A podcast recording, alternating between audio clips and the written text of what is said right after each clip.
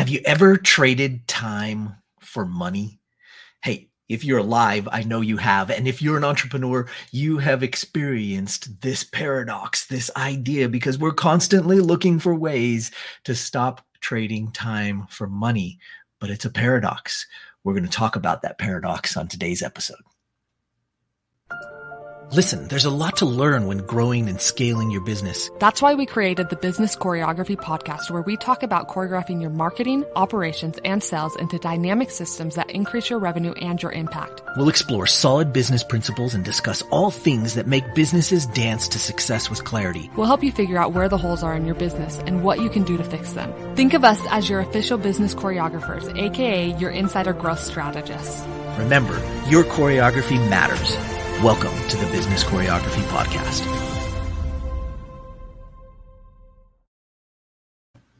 Michael Johnson here, one of the official business choreographers. Lexi isn't here today, just me.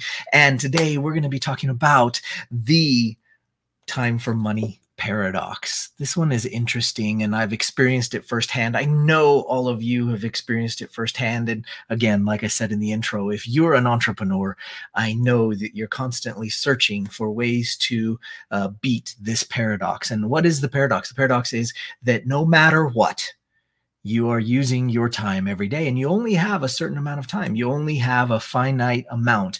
And what that amount is well that's not for us to know until our time comes and that's it.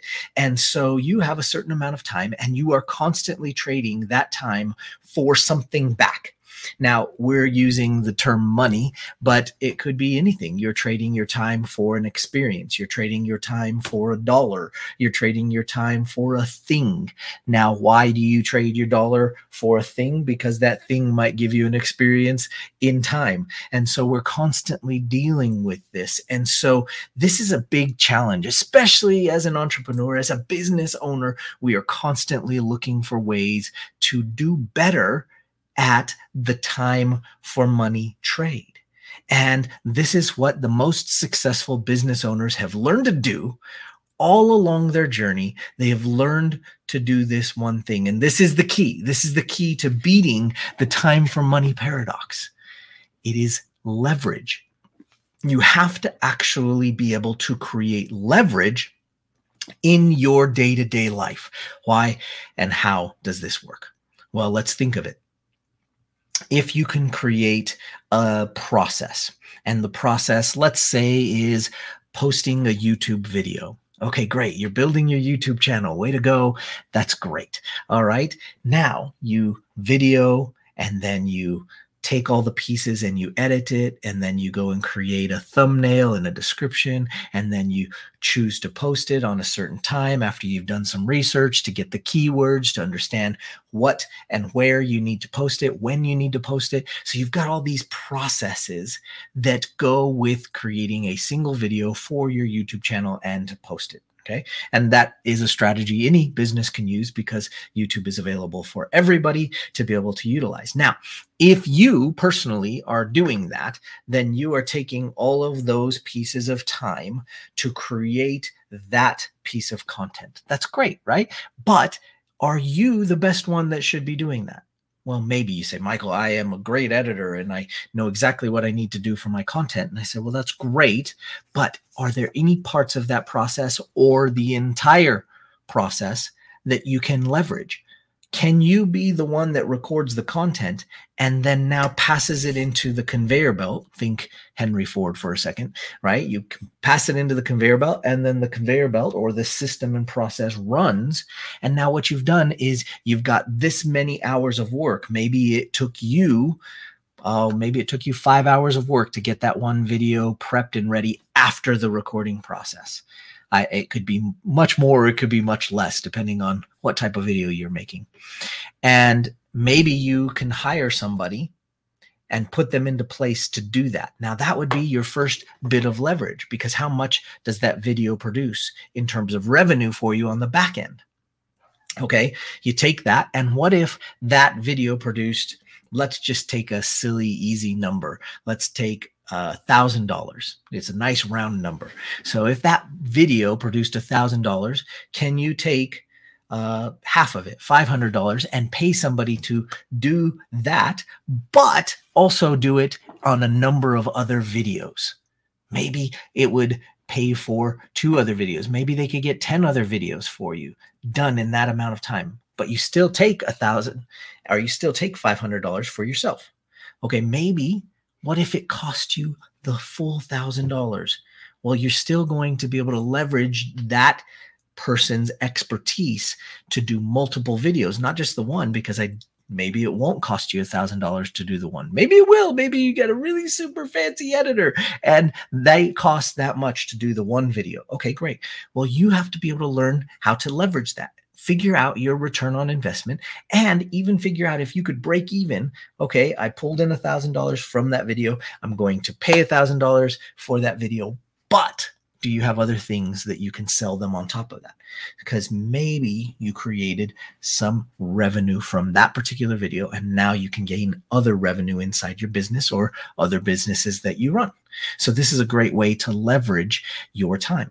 Now, this is just a silly example that I just pulled out of my head, and you could do that. Now, what if it cost you a little bit more than what you made? Well, now you have to determine whether or not that's going to bring you enough clients in that you can then pay for it on the back end. But typically, we want to, to create situations like that where we can leverage this amount of money coming in. Now, when you do that, you can start doing higher and higher leveraged things. Now, what do you what what's the premise for this? Well, remember, some of you know that I was a former professional ballroom dancer and I used to trade literally time for dollars, right? Because I would teach a lesson, and in that lesson, you could calculate how much they paid for the lesson. Therefore, you knew exactly how much per every minute spent that you were making when you taught that one lesson. And it was a trade of the time for the knowledge or the expertise.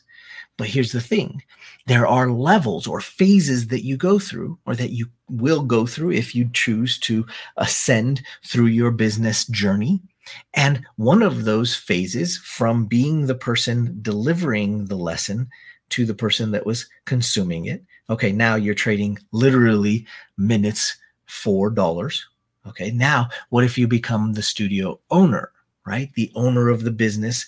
And now you're taking a portion of that and you're paying some of it to the teacher and you're keeping some for yourself, but you don't have to teach the lesson. So now you can get five teachers doing it all during the same hour. Now you've leveraged that. Okay. Now, yes, it's, I'm, I'm talking about it simplistically, but that is the basic premise. Now, let's take it a step further.